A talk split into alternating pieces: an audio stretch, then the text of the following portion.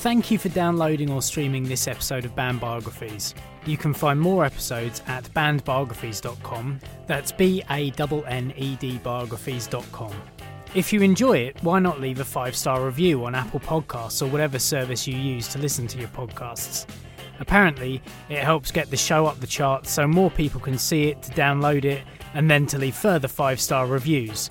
Another way you can help is by telling as many friends as possible to give it a download.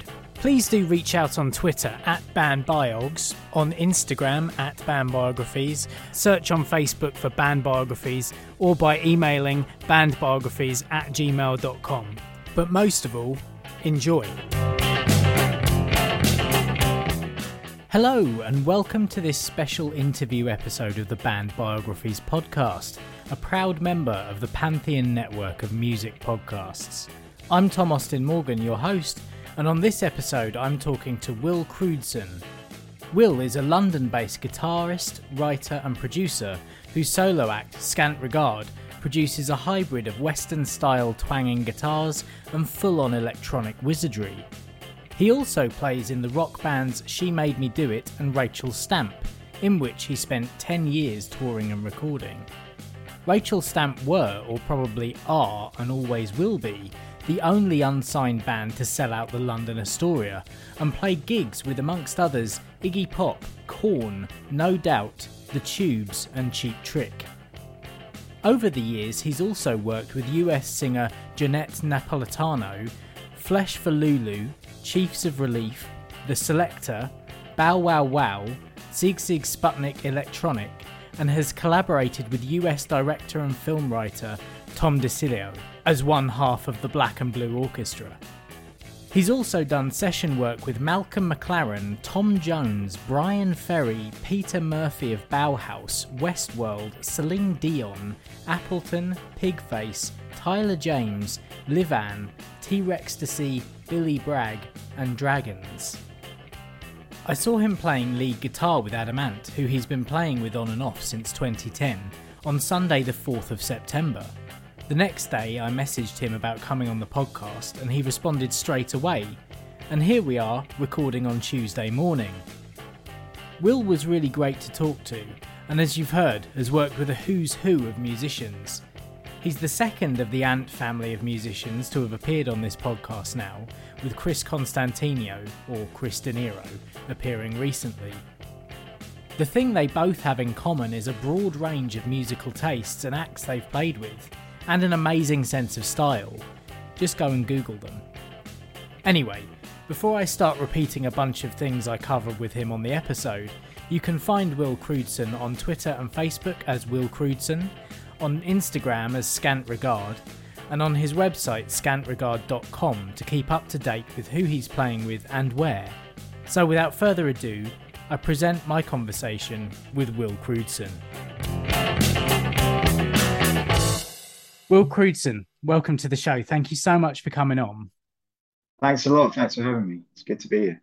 Yeah, and it's interesting because it's only about 36 hours ago, 37 hours ago, that I saw you closing out a set with Adam Ant, shredding the hell out of your guitar on the uh, on the track physical during the last song of the night. So it's been a bit of a whirlwind. yeah. How has the tour been so far with Adam?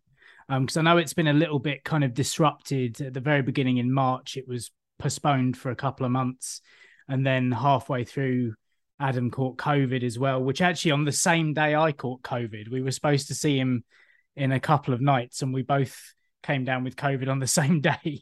All right, COVID synchronization. Yeah, nice. Uh, yeah, no, well, yeah, like you say, it's been uh, bit stop start, but um, when we've actually been doing it, it's been going really well. Probably one of the best tours I've done with him, I would say. Like, uh, I don't know if that's to do with the set list or just uh, the fact that we haven't played for a while, you know, and it's just always a release after a couple of years of not playing to to go on tour and do all those songs. Um, uh, so I guess it's a combination of them, of both that. But yeah, well, the the actual gigs we've done have been really good, and uh, I think we're sounding better than ever. Yeah. Mm. No, I thought it was an amazing show. I thought it was because uh, I haven't been to many gigs that I haven't played in since opening back up again because it's all about trying to catch up with what you were doing beforehand, isn't it?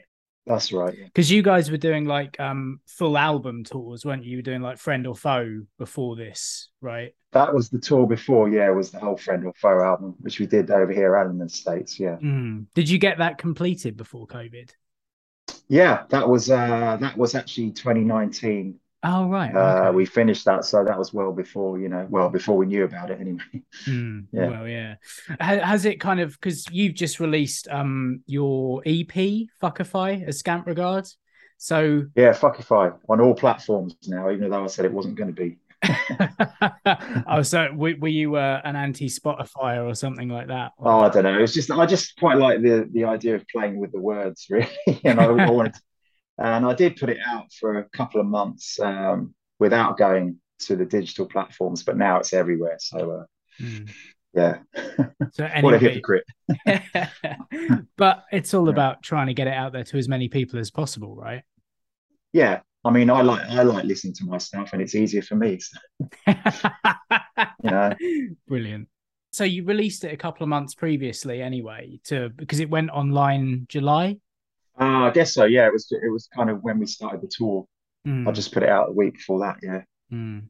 So as like yeah. has the tour been pushed back? Was that has that kind of got in the way of any kind of promotion that you do for that, or do you not do a lot of promotion as Scant Regard? Uh, well, it's basically all me, you know, which I can do online. I can do that anywhere. So it's kind of um, easier on tour, if anything, because there's mm. a lot hmm. more people looking at everything I post, you know. So um, mm. that makes it a good thing, really, sort of positive thing. Oh, fair play. Cool. Um, but yeah, I gave that a listen, and it seems like a lot more electronic than some of the other stuff that you've done, which kind of mixes rock and electronica. Um, this is almost purely electronic, I'd say. So is that a kind of conscious decision that you've want to moved in that direction? Um, I don't know. I just I don't really think about it with my solo stuff. I just I mean I love electronic music. Um, I mean I think there's guitar on nearly all the tracks, yeah, but there might not be as much. So I can understand why it might sound a bit more electronic than the normal stuff. But I, I think if you li- listen to um, even even right back to when I started about ten years ago, the first album. There's that's pretty, you know, there's quite a lot of um, synths and beats going on on that. Um, mm. So I've always tried to incorporate that. Yeah, but I have actually actually recently I've been thinking maybe I, I've been thinking about doing maybe something different with with just electronica and not not guitars. Um, mm. So maybe it's kind of that's the natural thing that will be next. Who knows? But I like to play live, you know. So I like and I play guitar, so kind of have to uh, incorporate that yeah is it is it like um are those i assume i mean we're going to talk about quite a few of the bands that you're involved with but i assume that you've got quite broad tastes in music anyway. And um i guess scant regard is where you can kind of smash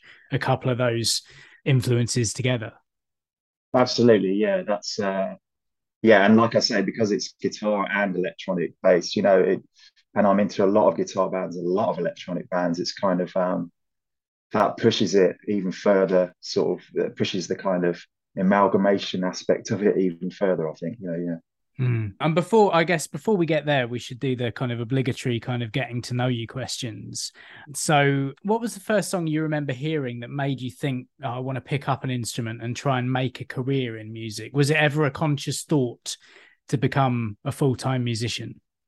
Uh, well, it actually was originally I did classical music and I wasn't particularly listening to classical music too much before that, but um, that was kind of my introduction to music in general, you know. So it's quite hard to say what what kind of uh, uh, it's quite hard to say a specific song or anything because mm. uh, obviously um, you hear stuff on the radio. Um, but yeah, it was kind of like I think the first, earliest sort of musical memory for me was going to see um, Fantasia, the uh, the Disney uh, film, um, right. and that's uh, purely classical, you know. So yeah, kind of that was the original thing. But obviously, that doesn't make you think you want to play in a band, does it? So that, that came later, I think, when I was a teenager. Really, yeah.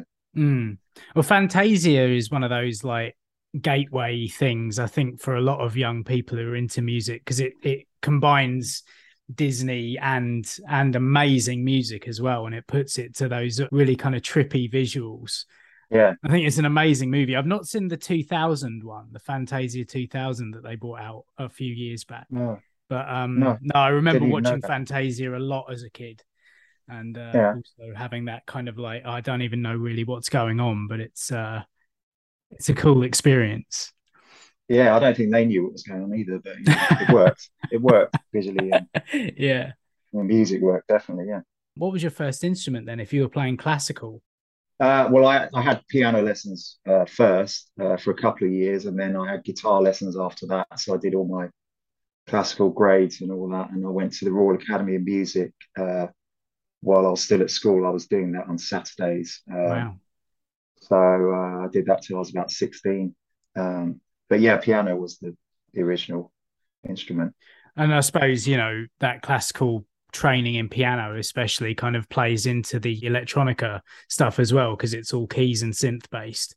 Is there a way that you can kind of bring that into kind of writing the scant regard stuff? Do you use specific uh, non pop based chords and augmentations and stuff like that? Or, Um, I don't think about it that way, but I'm sure that is, uh, I'm sure that influences it. You know, it's always there, isn't it? I think uh, whatever, you, however you learn, the basis of how you uh, sort of expand what you're doing is, is always going to be there. So I'm sure that is there. But I don't really, I don't play keyboards anymore. It's kind of all programmed. Uh, so it's more likely I'll have a, an idea in my head and then just, you know, um, get it down without having to play it manually. You know. right, right. Yeah. um because that's one of the things i don't really i've never tried doing electronic music. I'm i'm i'm merely a bassist. So i play all Most sorts of four string instruments you know electric bass stand up bass that kind of thing. Um i dabble a little bit in drums so i'm kind of the rhythm section guy but i've never kind of gone into electronic music. So it's a it's an area that i don't massively understand how it's made i guess um so what's the difference in programming uh, synth lines and melodies then Well, it just you can just sort of do it step by step if you if you need to. You know, I'd probably more likely do it that way than than actually sit there and play as if I was playing the piano. You know, you can just um, program stuff in and then quantize it because I, I kind of like I like that mechanical feel. You know, and then I I guess the guitar parts I add onto it and uh, they create more of a human feel over it. You know. Hmm. Um, so that's kind of the way it works with me. Yeah. right did you grow up in a musical household growing up were your parents into music or do you have brothers and sisters and were they playing music as well Uh, well, I, no, I grew up. I didn't have any brothers and sisters around when I was growing up, but um, I had two parents though, um, and uh, they, well, they were both in the theatre actually. My dad was an, an actor uh, before I was born, actually, so um, he was an actor, and my my mother uh, was a ballet dancer, so that's how Mm. they met. So it's kind of more like the showbiz tradition rather than purely musical, you know. Um, but I guess that's what that's what um, encouraged them to want to encourage me to do something in the arts, you know, in general. Hmm. so you could kind of see you know my parents have done this therefore it is attainable Yeah, I guess so. Yeah, yeah, Yeah, sometimes i think you need to see that to realize that you can make a living out of doing it maybe or like to see the hard work that goes into it i suppose as well or to understand the hard work that went into their careers yeah, yeah. That makes sense. Yeah, I think that's what happened, really. Yeah. um so what was uh the first single or album that you bought with your own money Uh, first album I bought was the Jungle Book, um, which, I, looking back, it's actually pretty cool because there was so much jazz on that. yeah Um, yeah and I still listen to jazz today, you know. Um, so yeah, that was the first album. First single I bought was uh, Ghost Town by the Specials. fair um, enough that's pretty cool as well So yeah, I guess that yeah, not too embarrassing really, thankfully. Yeah yeah and Yeah. like you say the jungle book's an interesting one because of the jazz kind of connection and some of those songs on there you know like uh, i want to be like you is just uh like a perennial really you you can i think you almost can listen to that without watching the visuals of the film you know they're such Yeah. strong songs Yeah, I don't think I'd actually seen the film. I just heard the soundtrack, you know. So I kind of when I saw the film, I kind of knew all the words because obviously there's loads of dialogue on the soundtrack, you know. Well before Tarantino did that. disney was doing it first Mm. so what what about the first gig that you went to as a teenager then or, or i mean i suppose you must have been to quite a few kind of classical and theatrical productions, but what was the first band that you saw live? Uh, Adam and the Ants. Uh, was it? And that was before I was a teenager, so I was like uh, eleven, I think.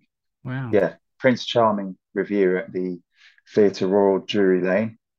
Um, and I went with my mum. My mum took me very nicely.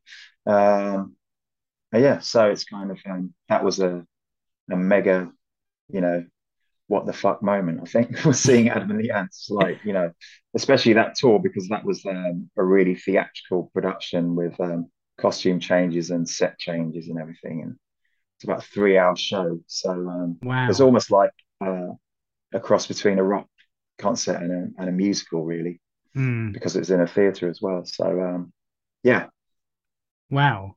Adam looked, especially back in the Prince Charming era, he was like nothing else, really, wasn't he? Dressing like either a pirate or a highwayman, or, you know, I mean, he still dresses the part. He still looks sharp as anything.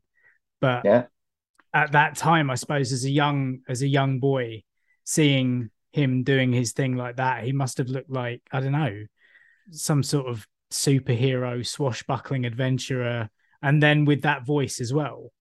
Exactly. Yeah, it's full package, really. I mean, the thing is, it's like because you don't know anything else, then you just think, oh, this is what a pop star is, you know, yeah. and it's kind of like he, you, you don't realize till later on how kind of uh, original he was, really, you know, um, and still is. Um, so yeah, that kind of comes with hindsight a bit, but pretty mind blowing to see that. Yeah. Mm, yeah, I can imagine. And then years later, to actually play music with him must be must have been a bit of a strange moment when you uh was it 2010 that you first um met Adam and and kind of joined um, the group? That was when I first started playing with him, but I'd known him. Uh, I actually met him in the '90s when my okay. old band Rachel Stamp was still mm. going. We had a couple of meetings with him, and he came. He came and did a few songs with us at one gig um, with Marco. Um, but yeah, yeah, 2010 was when I first started playing guitar with him. Yeah. So how how did you find that playing guitar in the band of a guy that was, you know, the first pop star that you'd ever seen live. Uh, it was just really surreal, you know, especially like that first rehearsal where I was just, I mean, he he just let me just play any Ant songs that I wanted to play, and I just said, oh, okay, we'll do Lady now, we'll do Young Parisians, whatever, you know. Um, and he just sung along with it, and it was just like, oh, this is just like uh, the most amazing karaoke night ever, basically. maybe that's that's not the right word for it. But it sounded a bit better than the normal karaoke. But um, yeah, so yeah, incredible. It's still it's still surreal, you know. Especially after, like I said, we just had a quite a bit of a gap between mm. uh, between uh, tours, mm. and uh, just coming back and doing it again is like, oh my god, you know, I'm playing the best songs with like my favorite singer, and it's just yeah, yeah, unbelievable it's the first time I'd ever seen him live the other day at Brighton. Oh, really? And um, so yeah, like my my other half is a massive um, Adam Ant fan, but she'd never seen him live, and so I hmm. got the tickets as soon as they went on on sale.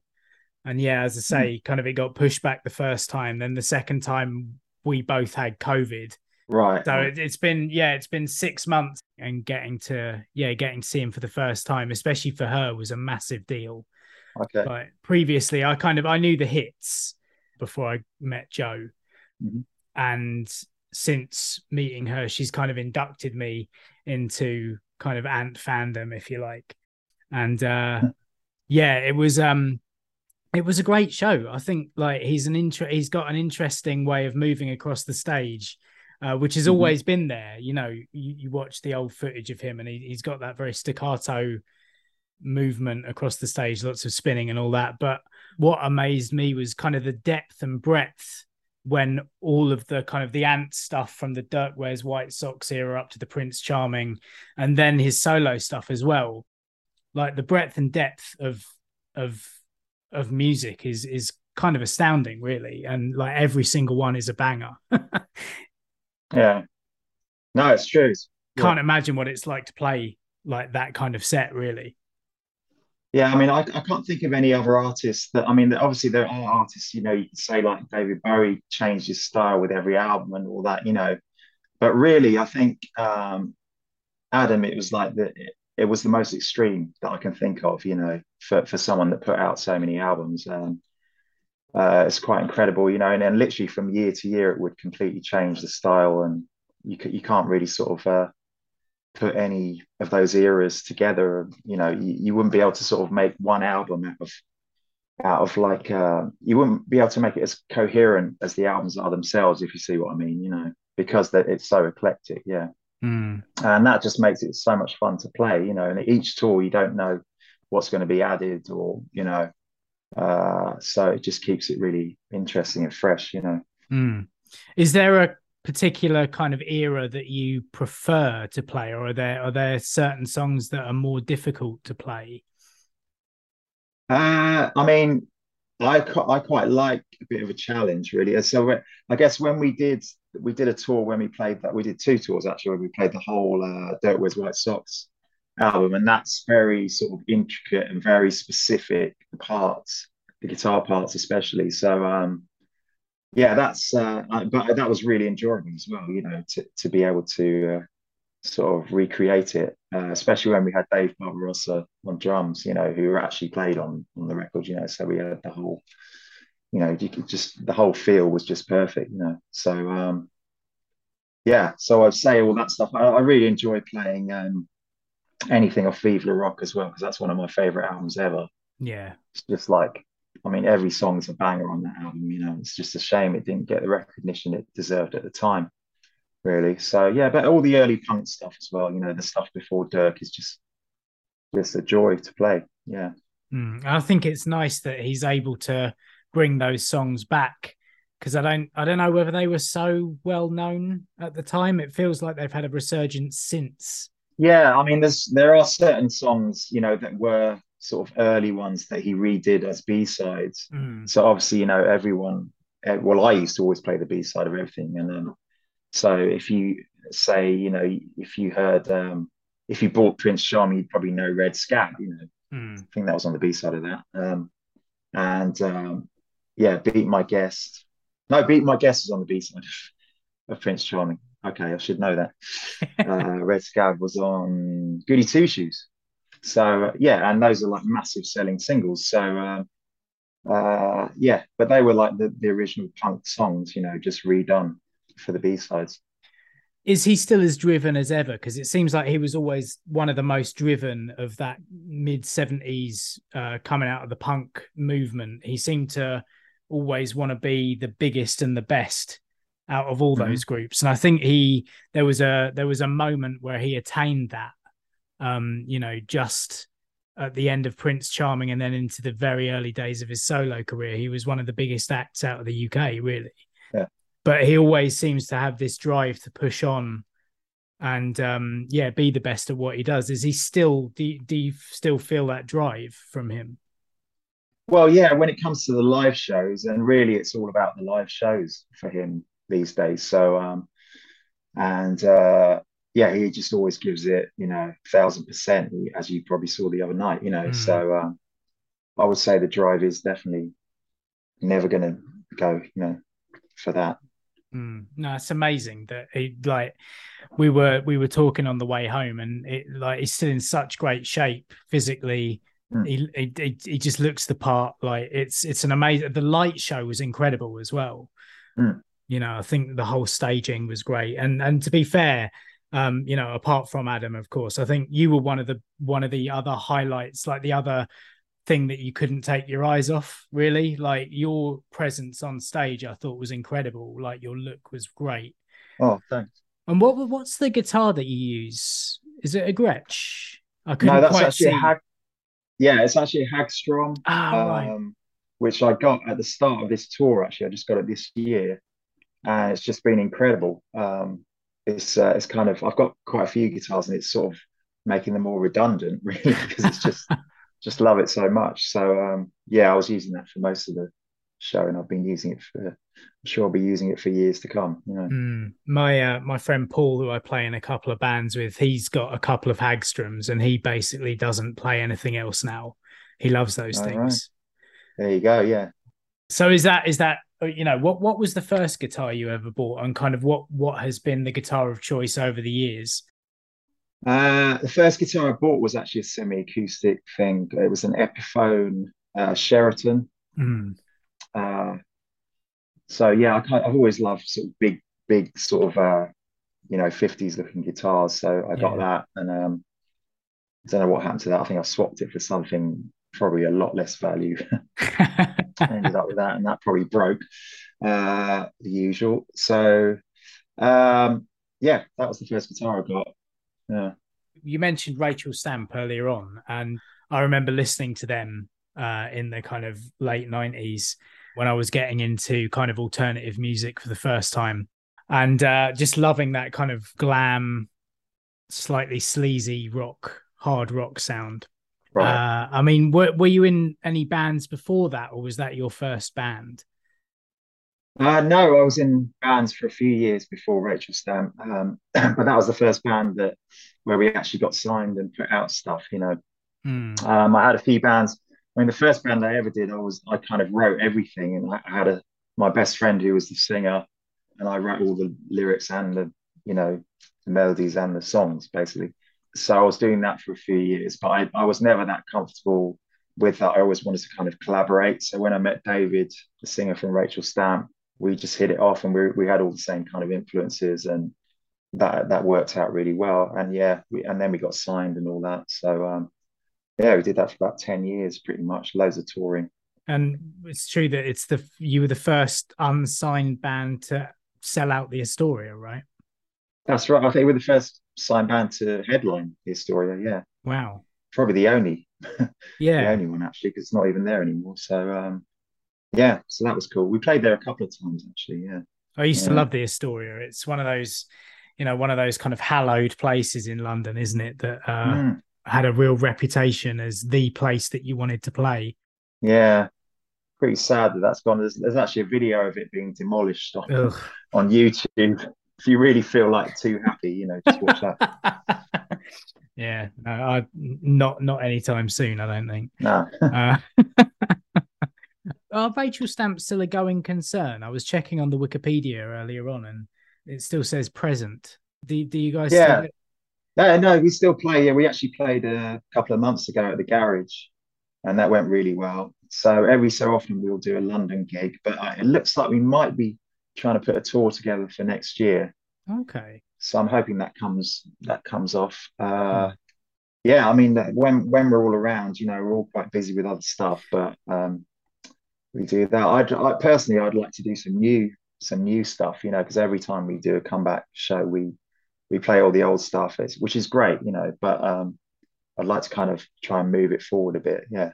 So maybe maybe there'll be new material as well to go with this tour. That'd be pretty cool. I'd like to hear what a kind of updated version of that sound would be, actually. Yeah. What was going to be one of my other questions, actually, kind of what's the secret to the longevity of that band when so many of the members have loads of other projects that they do? Because I know that you play obviously with Robin Guy, who's in the other Sham 69. Oh, yeah, yeah, yeah. Yeah. Yeah. Yeah, no, he's obviously he obviously does a lot with Sham 69. Um, that's quite ongoing for him. So, um, and David's got his solo stuff he does, and he works with a few other people. So, but you know, it's really, as I say, all we've been doing is kind of one-off kind of reunion shows over the last ten years, pretty much. Mm. So it hasn't been too much of a problem, but we'll see when we try and get this tour together. We'll see if it actually will practically work, you know, before we can actually do it.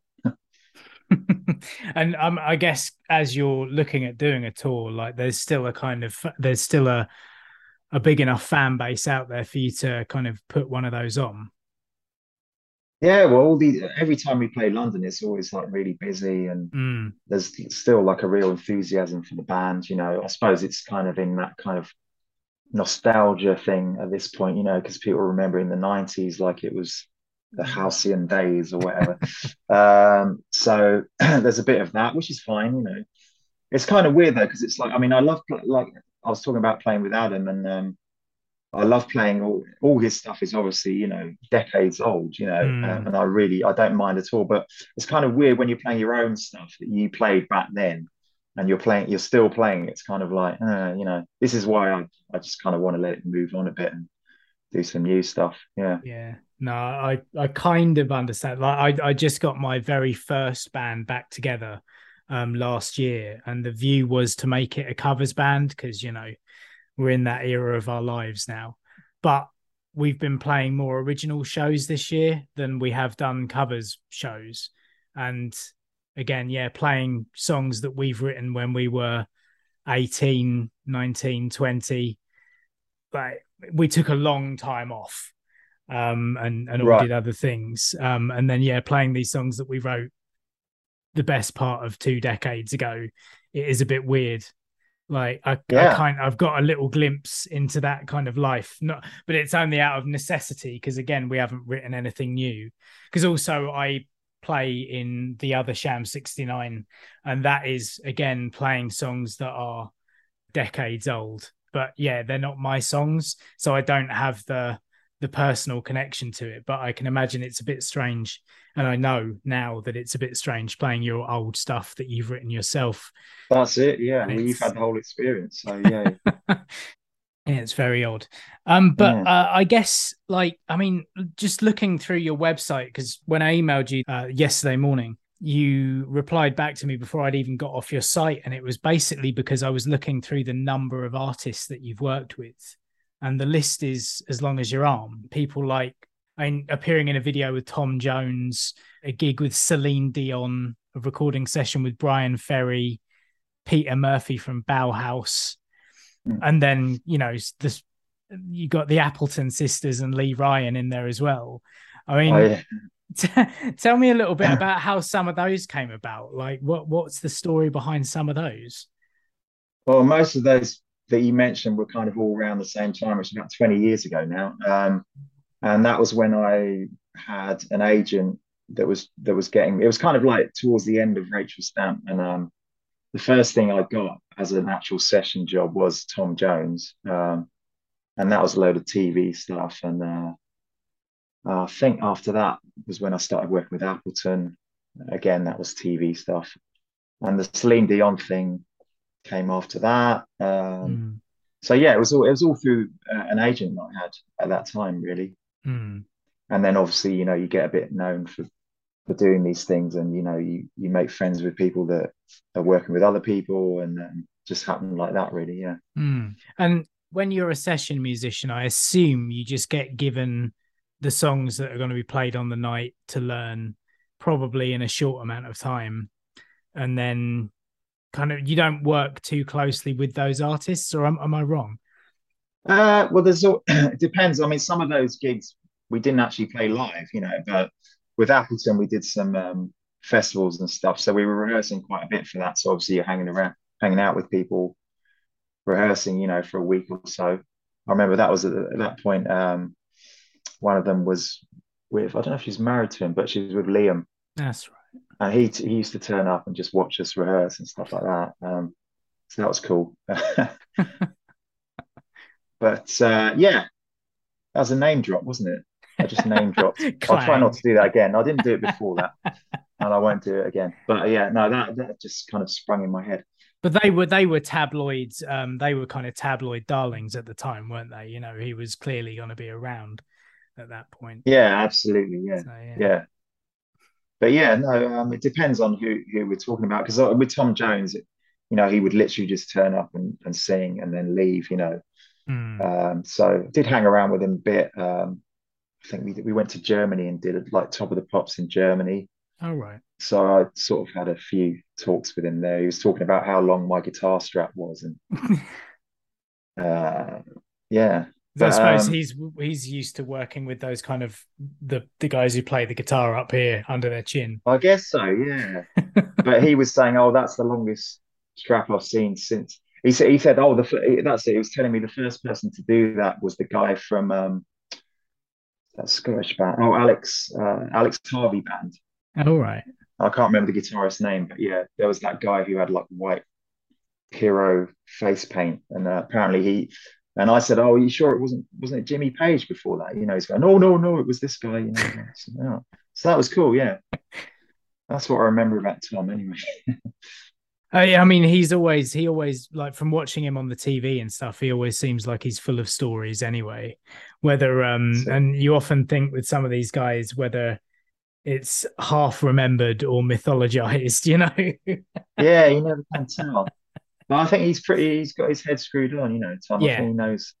He seems to know his stuff. Definitely yeah. about rock and roll. You know, I mean, like he was friends with Elvis. You know. So. I mean, you can't get yeah. more more rock and roll than that, can you? no, absolutely. Yeah. and I mean, were any of them, you know, any of those guys that you know I, I mentioned there, were, were, you surprised at some of their work ethics? Like, were some of them harder workers than you imagined that they would be, or were some of them less hard workers? You know, were they were they not as uh, on it as you thought they might have been? No, I mean, uh, I can't think of anyone that that didn't work hard. That I mean, and obviously that's how they got there, you know. Yeah. So um, just ultra professional, all these people. You know, I'm not just saying that. It's just I can't. I literally can't think of any uh, problems. I can't think of anyone turning up late or mm. doing things that particularly would make them look amateur. Mm. I mean, no, everyone was everyone was uh, dead on it. Yeah. But like Celine Dion wasn't too much of a diva or anything like that. No, I mean, I didn't really hang out with her. I just, she just, with that one, she literally just turned up and um, she always seemed very friendly, you know, always said hello. But um, mm. that was about it with her. Yeah. I think I hung out more with her husband, her late husband now. But, yeah. Yeah. It's just an incredible list of people, really. You know, um, I mean, what was Bryan Ferry like to work with as well? He because that was a home recording with him or something like that. No, that was actually that was kind of weird because that was um it wasn't actually a session, it was kind of an audition uh, for his band, uh, but it was in his studio in Olympia. So I kind of spent the whole afternoon there going over his songs. He was watching me play, um, and he was like showing me around the studio, which was really cool. And then there was supposed to be a gig after that, which they couldn't get me a visa for in time. And then there was nothing after that, so I didn't actually do a gig with him. But um, I did spend that afternoon in his studio. Yeah. So that's what happened with that. I can imagine he's quite a cool guy to hang out with because he's the guy who basically influenced the whole kind of, uh, I guess, even Adam Adam Ant himself was influenced by Bryan Ferry and Roxy Music. Like they were such a massive inspiration to the to a lot of the punks at that time. Very much, yeah, because they were kind of out there on their own, weren't they? And especially image wise as well. Mm. You know, hmm. that was uh, a very strong thing, you know, and not and not in a sort of glam way like T Rex or or the Sweet. They were very, I wouldn't say more stylish, but very more original. I thought, yeah, doing their own thing. It came from more of an art school thing, didn't it? Roxy Music. Yeah, definitely. Yeah, quite experimental musically. So yeah, definitely, it was that was um, very influential on, on a lot of uh, the punk bands. Yeah, like you say. Mm. And um, I mean, when you're you know having a chat with these people, is there anything that you can go, kind of glean off them that I don't know? You can. Is there like an inspiration after kind of you know jamming with them or playing with them or whatever that you you can kind of take to other projects? Do you know what I mean? Uh, definitely. Yeah. Get again. You know, like I said before, it's kind of like a I think it's just like it it happens naturally, you know, stuff like that. You just um like for instance, I was I did a lot of gigs with the Selecter over mm. the years, which is completely different from from Adam's music, but I was kind of doing one tour with the selecter, one tour with Adam. And definitely, absolutely, you know, certain things from the Selecter, like your rhythm playing just goes right up there, you know, probably the best I've ever been able to play rhythm. And then when you go back to Adam, it's like, oh yeah, this is like you know, I'm using the the chops. I, I hate that word chops. anyway, the chops I gained yeah. with, uh, with the Selecter. Um, you're kind of using them with that, you know, and then um, you know you might work with someone where you're doing particularly more backing vocals than with someone else, and then you go back to the other person, and it's like a lot easier because uh, you've kind of you're in really great voice, you know, stuff mm. like that. Yeah.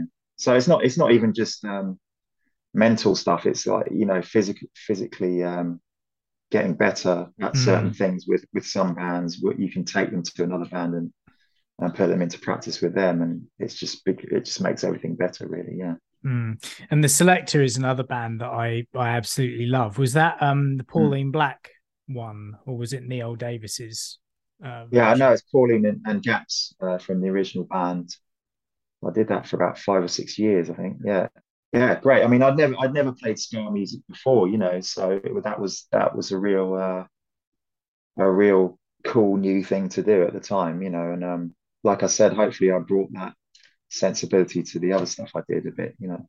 Yeah. yeah. Ska is is a totally different way of. Was it a lot of the upstroke kind of stuff that I guess you've never done before? Yeah, no, that, that's like the rhythm parts are all kind of like that on the offbeats. Yeah, so um, which is yeah, I'm used to playing on the on beats, and suddenly yeah. I'm playing on all the off beats. You know, uh, so that's. Uh, but yeah, you just have to uh, adapt to that. And um, the drummer we had was amazing. This guy Winston Marche, it's like solid as a rock. You know, so um, it was always it was a great band. You know, great band to play with. Yeah.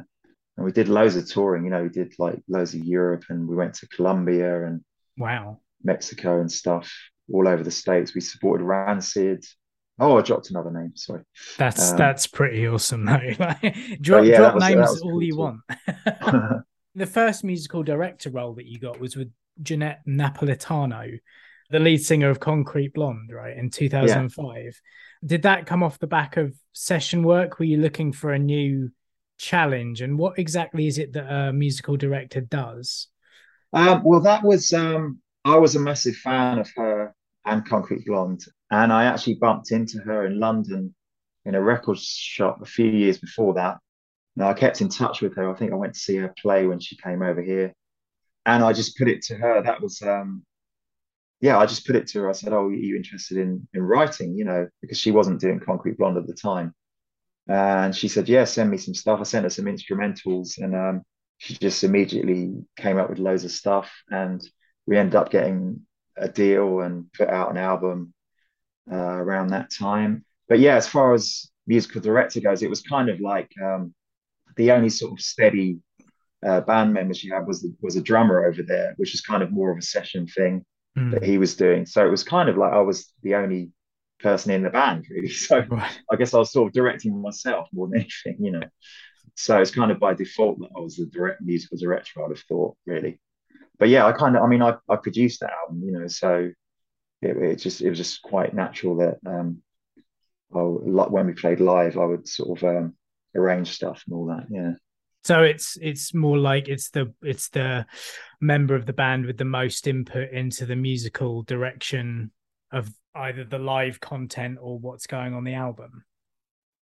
Yeah, it's I mean, well, yeah. Uh, typically when when you're a musical director, you you have a band you're working with, and you you kind of call the shots. You know, you're like you're going to sort of uh, be in charge of uh, how things are arranged uh, musically for live or or recording. Really, yeah. So um, yeah, that's the job. Really, yeah. Because mm. you MD'd for Adam as well when you first first joined the band, or after a little while after that. Yeah, no, that was pretty much when I first joined because there was a lot of different people in the band at that point. I was kind of like, I think I was probably the only person that was the mainstay that year, pretty much. Mm. So, hmm. um, so yeah, especially particularly that that first gig we it was might be the second gig we did at the Scala. I was kind of like in charge of yeah the band really. So yeah, I guess I was the MD. mm. Yeah, because um Andy the drummer is uh, the MD now, isn't he? No, uh, we don't actually have an MD. Is there not? Um, okay, right. No, it's kind of a democracy, I guess. You know. Okay. If you, yeah. So okay, it works. It works well um, because we're all, re- you know, we all know each other really well. We've been doing it for years. So um, I mean, Tom Tom Edwards, uh, who died sadly about five years ago now, he was he was the appointed MD after I left for a right. little bit. And when I came back, he still was. Um, but then when when he died, yeah, we just didn't we didn't really feel the need for anyone to be in charge really of that. So um, okay. um, we just get things done like that, like a democracy, really. Yeah. Mm. I always found it quite strange that someone with such a um, kind of clear direction on their career and music as Adam almost required an MD, really. it's, uh, I, I always kind of assumed that he would be the one calling the shots. You know what I mean? Yeah, I think probably when he first started out, it was more like that. Yeah, but he, I, I, would think even in the eighties, even towards the end, I think Marco kind of was more like the MD, really. Uh, when when he was doing all that solo stuff, and he had like a massive band at that point, didn't he? he had like mm. horns and everything. So yeah, that was more Marco's job, I think, at the time. Mm, mm, good point. Good point. I hadn't thought of that. Um, but you also organised the uh, the Matthew Ashman tribute concert as well, right? In 2010. Yeah. And then also played in three of the bands that were on that night. What Bow Wow Wow, Chiefs of Relief, and Adams band as well. Like, how on earth did you manage that? That seems like a, a massive undertaking. uh, it wasn't too bad. I mean, like they're quite short sets, you know. So um, the Bow Wow Wow thing was about half an hour, you know. It's quite challenging to play that stuff though. I did like after that I did a bit of touring with Bow Wow Wow and then mm. so I had to learn all that stuff. And Matthew Ashman is such a brilliant guitarist and um, it's quite intricate, all that kind of um, twangy jungle stuff, you know. But yeah, Chiefs of Relief, I I used to go and see them, you know, with Matthew. He was the the lead singer at that point after Bow Wow Wow. Mm. So I knew those songs really well already. Um, and Billy Morrison just did a brilliant job uh, being Matthew for the night when he tonight Matthew I'm going to be Matthew. Um, he um, he did um, yeah he did he did lead vocals for Chiefs of Relief, uh, which was great, and um, yeah, so uh, it wasn't too bad. Like I say, quite short sets. So yeah. Mm-hmm. And had I assume you must have known the guys in those bands previously, or was it just in in organising the gig that you got to know them? Some of them I'd only just met. Uh, the Chiefs of Relief, I'd only that was the first time I met Paul Cook, I think, who was on drums. But um, with Bow Wow I'd known Leigh Gorman for years actually before I knew, knew him before I met Adam. Actually, he's the bass player of Bow Wow Wow so yeah, he was um, aware of me already. Was that also through Rachel Stamp? No, that was actually before Rachel Stamp. I actually did a, a he he used to work a lot with Malcolm McLaren after Bow Wow and he he was going out with someone that I knew around the time he was recording with Malcolm for this soundtrack of um, Carry On Columbus, which was the last Carry On film. Yeah. Um, and he needed a guitarist, so my friend said, "Oh, I know one," and then I just went. I went to Air Studio. This is the first time I'd recorded anywhere. I went to Air Studios on Oxford Street. It was like mind blowing, you know. Um, yeah. And Leigh was there, put down some stuff. I think I ripped off something. I ripped off a Mudhoney riff or something. put it on there. Uh, it's still on there. If it, if you look up Carry On Columbus, Malcolm McLaren, or whatever it's called, you can hear my guitar on that. Um, and yeah, Malcolm showed up and I think I got the sack in the middle of the day. I got the sack, but they still used what I did anyway, you know. Sounds quite Malcolm McLaren to me. yeah. yeah, exactly. Typical.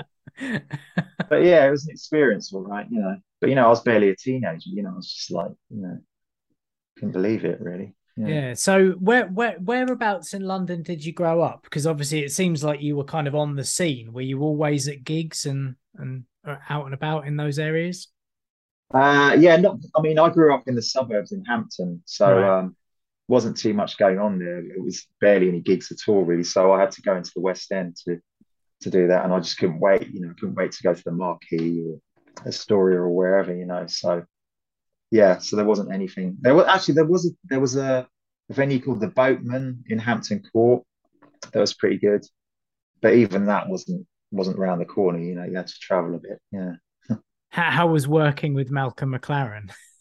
It was pretty intimidating actually because I was. Um, I did. He, I don't think he looked me in the. You know when people don't look you in the eye, they're just kind of talking at you. You know, it was kind of like that a bit, and so I found it quite intimidating. Yeah. You're never quite sure whether they're addressing you directly or not. Yeah, I mean, I was in the middle of playing, and he was. His only comment was, Give it some more bollocks, my son.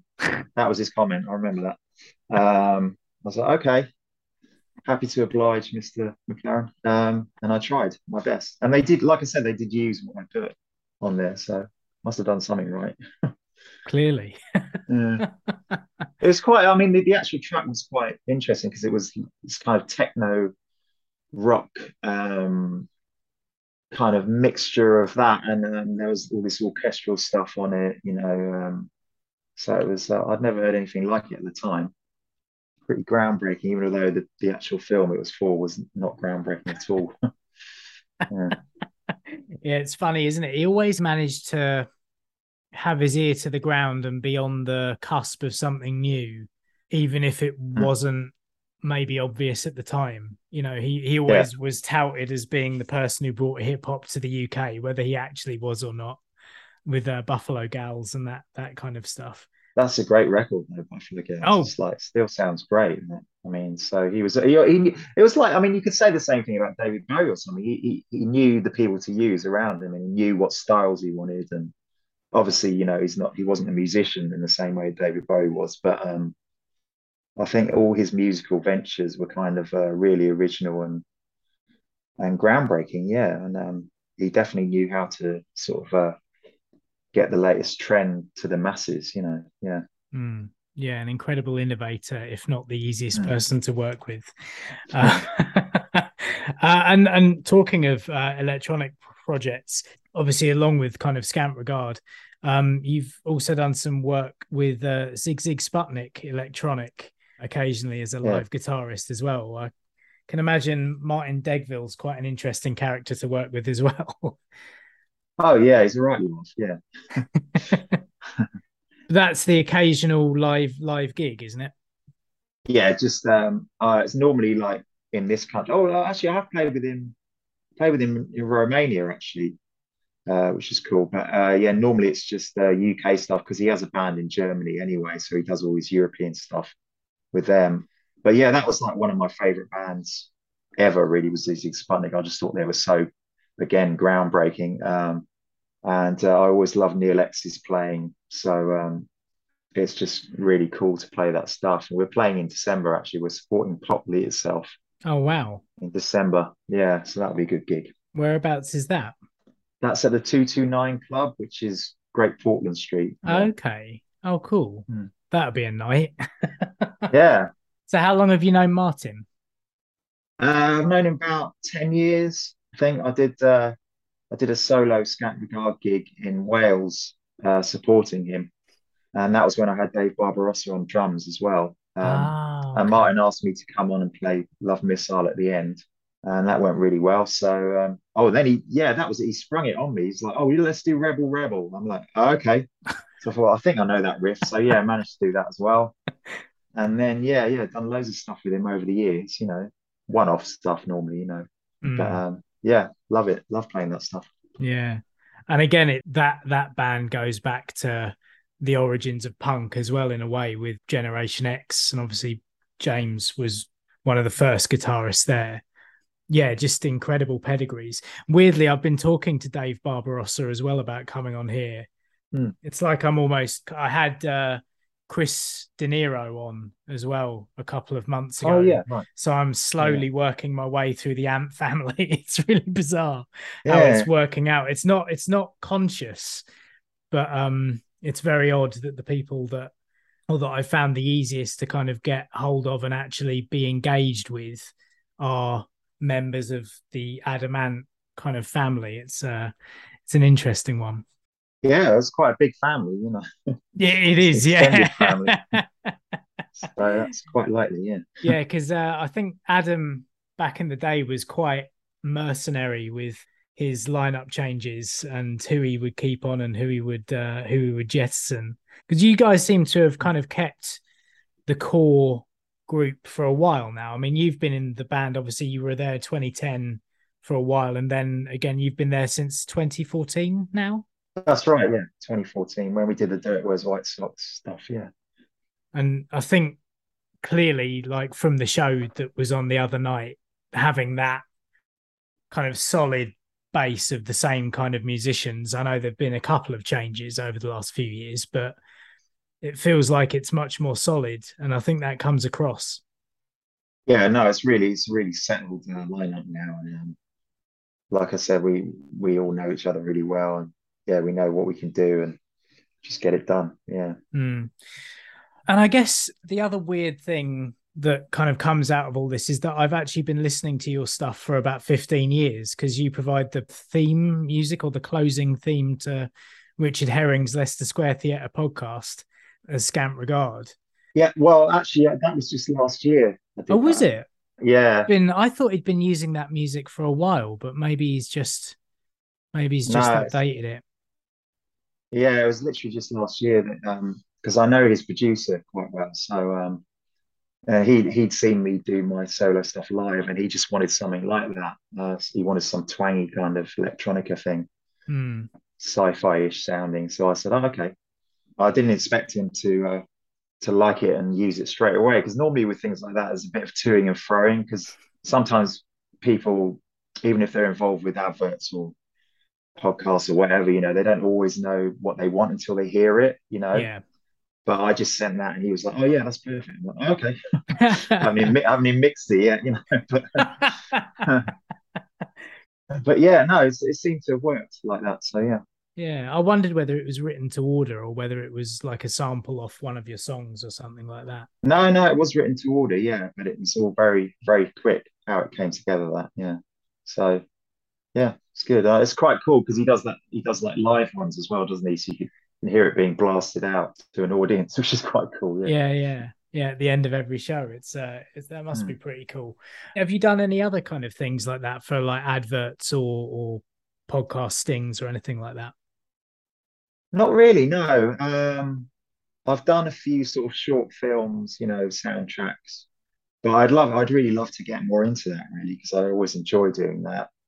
Yeah, I work, I work with um, a director called Tom DiCillo a lot, but that was kind of more with his. Um, he wanted to do an actual album with him singing and stuff, so we did an album under the Black and Blue Orchestra. Okay, yeah, yeah, that's out there somewhere. Um, so, but yeah, no, I'm always I'm always interested in working with visual stuff and um, soundtrack work. Yeah, mm. really interested and adverts as well. Yeah, cool. So I suppose it's um more of a challenging brief. You've got an, an even, especially for adverts and stuff, you've got an even more limited time frame to work with. That's it. Yeah, no, which can be a good thing. Yeah, in some ways more limited you are, you know, the more you have to be sort of focused and get things done quickly and properly, you know. Yeah, absolutely. I mean, mm. um, it's amazing that you're still looking for that kind of thing with all the other stuff that you do. I mean, the the other obvious question is how the hell do you fit it all in? well, I mean, it's been it hasn't been that much gigs over the last couple of years, obviously. Well, but um, before that, it was pretty crazy. Like I said, we I was doing Selecter and Adam, you know, and literally I'd play in America with a Selecter, come back for a day, and then go back to America with Adam. You know, wow. just, uh, but it managed to work out, you know, in the end. Yeah, you just find a way of making it work, really. Yeah. And I, I suppose, yeah, kind of talking about the last couple of years, how how was that for you? I mean, obviously you can't go out and tour. Did you do any kind of, of the those kind of Zoom gigs, or what was what was your kind of pandemic like?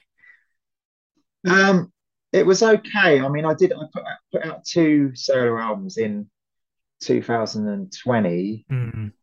and I was literally playing right up to the pandemic. I was actually in LA playing a solo gig like the week before everything shut down. You know, mm. so I had to kind of get back quick. I had to cancel the rest of my gigs and get back. But um, and I managed to do yeah, I did some online stuff. I didn't do it actually live, you know, I just kind of recording myself for like a charity thing and things like that. I did um my band she made me do it. We managed to do like a whole set. We went up to Manchester and did that in the middle of lockdown. I don't know how we managed that. Um, probably a bit dodgy, but uh, we did that and then came back and uh, that that that's up on on the internet somewhere. Um, so yeah, no, I did it because some people said they found it hard to be creative, you know, and I didn't. I like I said, I put out two albums that year, so I think I kind of used it to keep busy, you know, and the fact that I can do it from home helps obviously as well, you know. I suppose there's that thing of it's it's an outlet, you know, it's something it because putting out two albums in a year is probably something quite rare as well. Yeah, I'd never done that before. Yeah. yeah. Mind you, I haven't put out anything since then, really, apart from this EP. mm. I put out the odd track, but seems to be working for me better now just to put out EPs and singles really. Well, I think that's almost the way that streaming has gone. Really, it kind of it it, it uh, rewards people who put out little and often. It seems to be, yeah. which you know, I guess I I don't know. Like, I'm still very much a kind of physical media guy, and uh, I like yeah. I like the long form albums, and I like right. the I like the process of listening to a whole piece of work in one go which probably makes me sound hmm. incredibly old and old fashioned. But um, no, I think I like that as well. You know, I mean, I like uh, it's definitely quite exciting when you when you know you've got 10 songs by someone you really like in front of you and you're just about to listen to them yeah and it's still actually i was listening to something the other day and i didn't realize it was an ep you know and i was just like oh why is it finished you know so yeah i guess we're sort of conditioned to to the album length you know for at least 10 tracks you know yeah it's funny isn't it but um does streaming come into your mind when you're writing stuff for I don't know Scant Regard or She Made Me Do It or any of your own projects when you're writing songs? Do you kind of think about well the intro can't be too long because I've got to get to the the hook, or do you not consider that at all in your songwriting? No, I'd rather just put another hook in. You know, I think, uh, yeah, I just don't. Um, no, I really don't take that into consideration at all, really, because in a way, it's kind of like that's the good the good thing about being able to do exactly what you want without a record company or whatever is is that you can take a minute to get to the chorus, you know. Um, so it's kind of like to from having those constrictions. Obviously, when we were in Rachel Stamp, we had to edit stuff that was over four minutes if it was going to be a single and all that. To not having them at all now, it's just like I'd rather just take advantage of just doing exactly what I want, really, and not um, not have to think about uh, the model, you know. Mm, yeah. the model example of uh, of uh, getting to the point with a song, you know, um, because it might be the point for you. It might, you know, the, but the intro might be the point for someone else. That might be their favorite part of the song, you know. I think. Yeah, because if you think about it, I suppose the kind of mainstream pop music is going back to a kind of the, the algorithm is forcing mainstream pop music back into a kind of shape where the songs were the same or the songs now are the same kind of structure as they were in the 50s almost. You know they're going back to like mm. 90 second songs where it comes in on the chorus. You might have one verse and then the chorus is repeated. Yeah it's nothing new really is it I mean, no i mean i know everything's yeah. cyclical but then yeah. in in these days you wouldn't get I don't know, like a band like Pink Floyd wouldn't be allowed to have however many albums they put out before they got to Dark Side of the Moon. What was it, six yeah. albums in or something like that? Uh, must be, yeah, yeah. You know, you just don't get that anymore, and I suppose that's the that's the beauty of being an independent artist, right? Yeah, I think so. Yeah, you you don't have to worry about any constrictions like that at all. Yeah. And so you play pretty much every, or you have played pretty much every genre from glam rock to ska, electro to pop. What's your what's the favorite style of music that you like to play?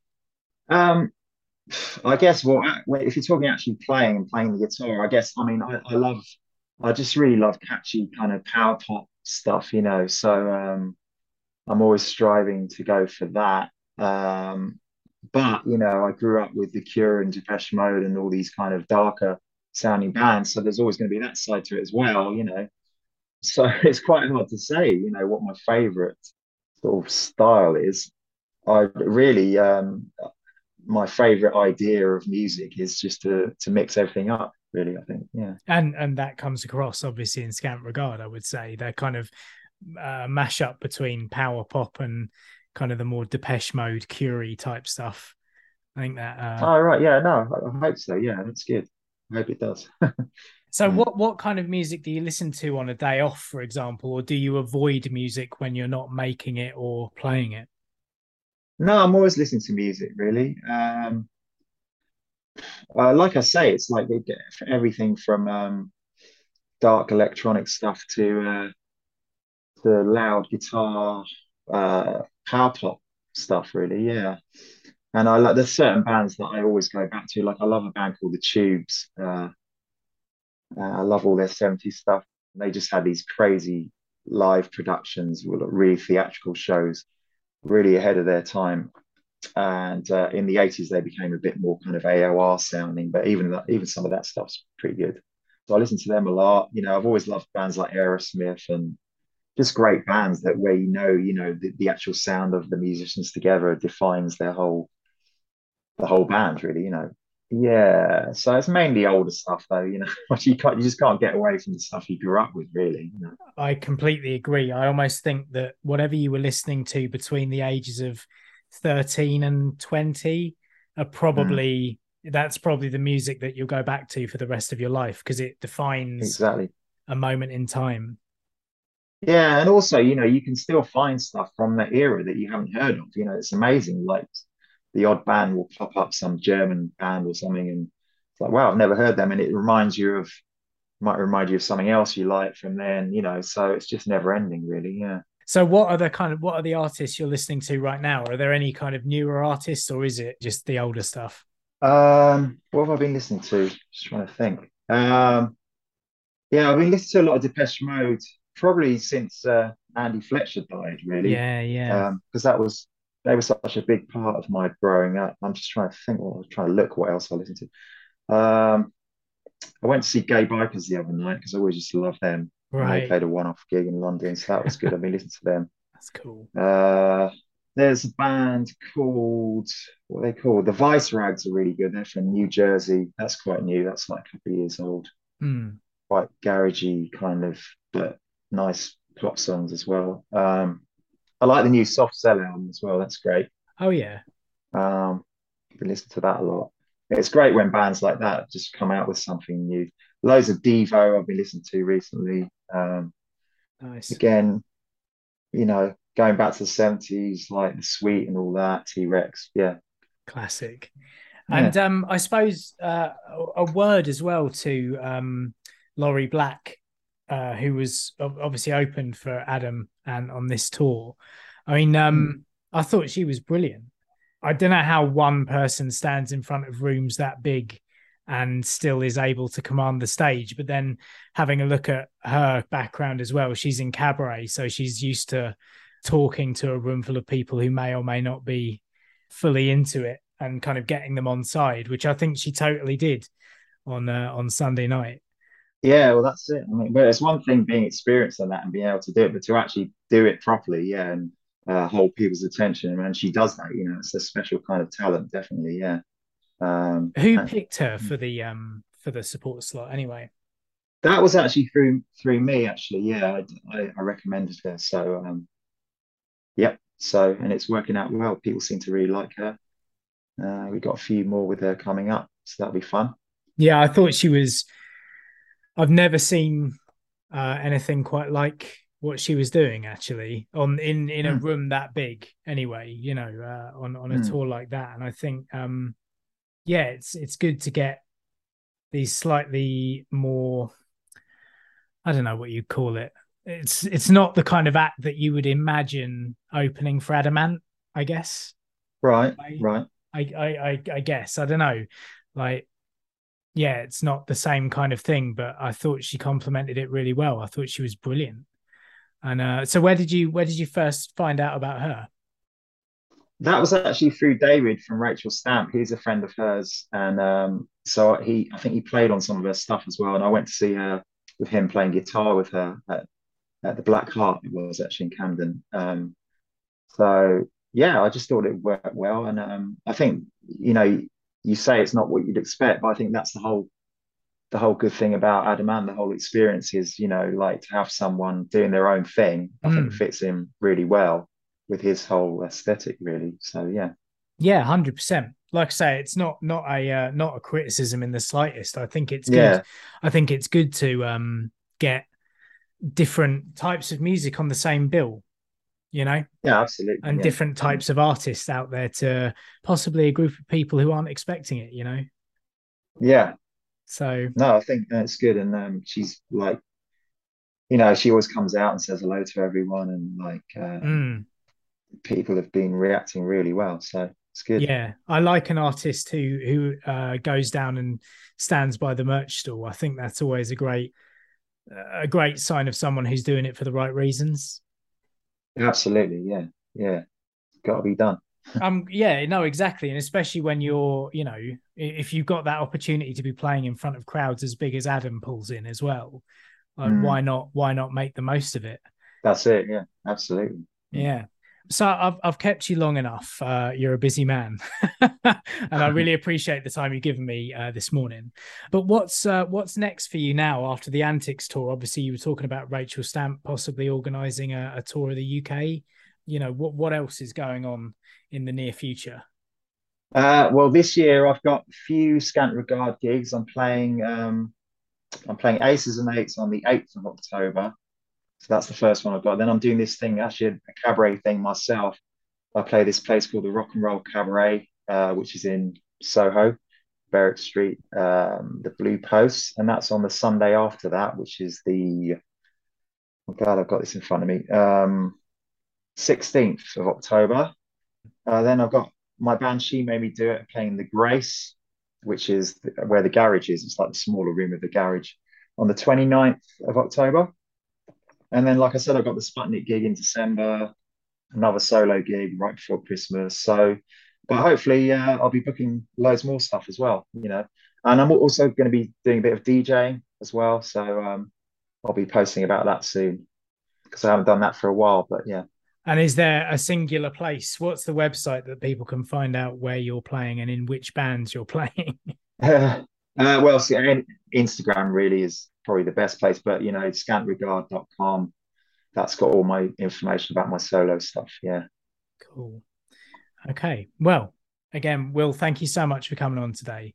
And uh, I've really enjoyed talking to you. It's been an absolute blast. Thank you so much for your time and uh, good luck for all those gigs for the rest of the year. Oh, thanks a lot, Tom. Yeah, it's cool. Cheers for having me. You go. What a life Will's lived, right? So many bands and so many names dropped. What a lovely bloke. I mean, I feel I was pushing through the chat a little bit fast, but there was so much to get through, and I didn't want to waste too much of his time. Perhaps I'll ask him on again in future to embellish on anything you guys feel like you'd want expanded upon just let me know. As I said earlier, you can find Will Crewdson on Twitter and Facebook as Will Crewdson, on Instagram as Scant Regard, and on his website scantregard.com to keep up to date with who he's playing with and where from early October through to the end of 2022 and beyond. I really hope you enjoyed that chat, and if there is anything you'd like me to ask on a future episode if he agrees to come back on the show, just let me know and I'll put it to him. If you go and follow him or any of his acts after hearing this, let him know you heard him here first and that's why you're following.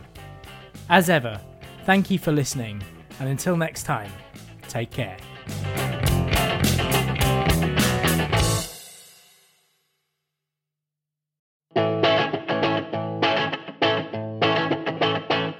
Thank you for listening to this episode of Band Biographies.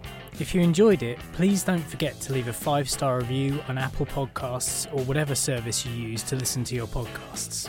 Please do reach out on Twitter at BandBiogs, Instagram at BandBiographies, search on Facebook for Band Biographies, or by emailing bandbiographies at gmail.com. See you next time.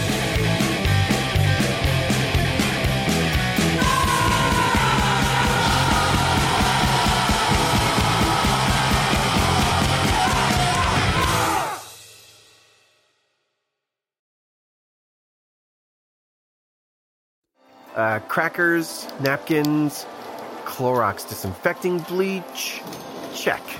Now, roses. Uh, what if they wilt? Attention shoppers! Clorox disinfecting bleach is a great way to keep flowers fresh for longer. It'll even work for that uh, ink stain on your shirt. Ah, not again. Clean anything with the versatile Clorox disinfecting bleach. Discover more hacks at clorox.com/learn. Unlock big savings during the Menards bag sale. Add style and security with Schlage lock sets. Menards carries over 50 styles of interior and exterior lock sets. And with Schlage's wide selection of smart locks and keyless entry locks, there's no more hiding keys under the doormat or losing track of copies. Save big money on Schlage lock sets. Plus, save 15% when you fit it in the bag. Now through January 14th, available in store only at Menards. Save big money at Menards. It's NFL draft season, and that means it's time to start thinking about fantasy football. FantasyPoints.com features industry leading experts and prognosticators using proprietary hand charted data to help you score more fantasy points. FantasyPoints.com is the place to go for whatever kind of fantasy football you play. Whether you play fantasy football, daily fantasy sports, or do a little bit of everything, Fantasy Points has the meticulously researched content to guide you to victory. And why wait for the fall? Fantasy Points also covers the new spring football league, the UFL. Join the guru, John Hansen, Scott Barrett, Joe Dolan, and other massive names in the fantasy football universe with an exclusive offer. Use code Pantheon for 15% off any fantasy points package, including the all in package, with access to every article, tool, and data nugget that Fantasy Points has to offer. That's fantasypoints.com and code Pantheon for 15% off at Fantasy Points. Fantasypoints.com. Code Pantheon. Score more fantasy points.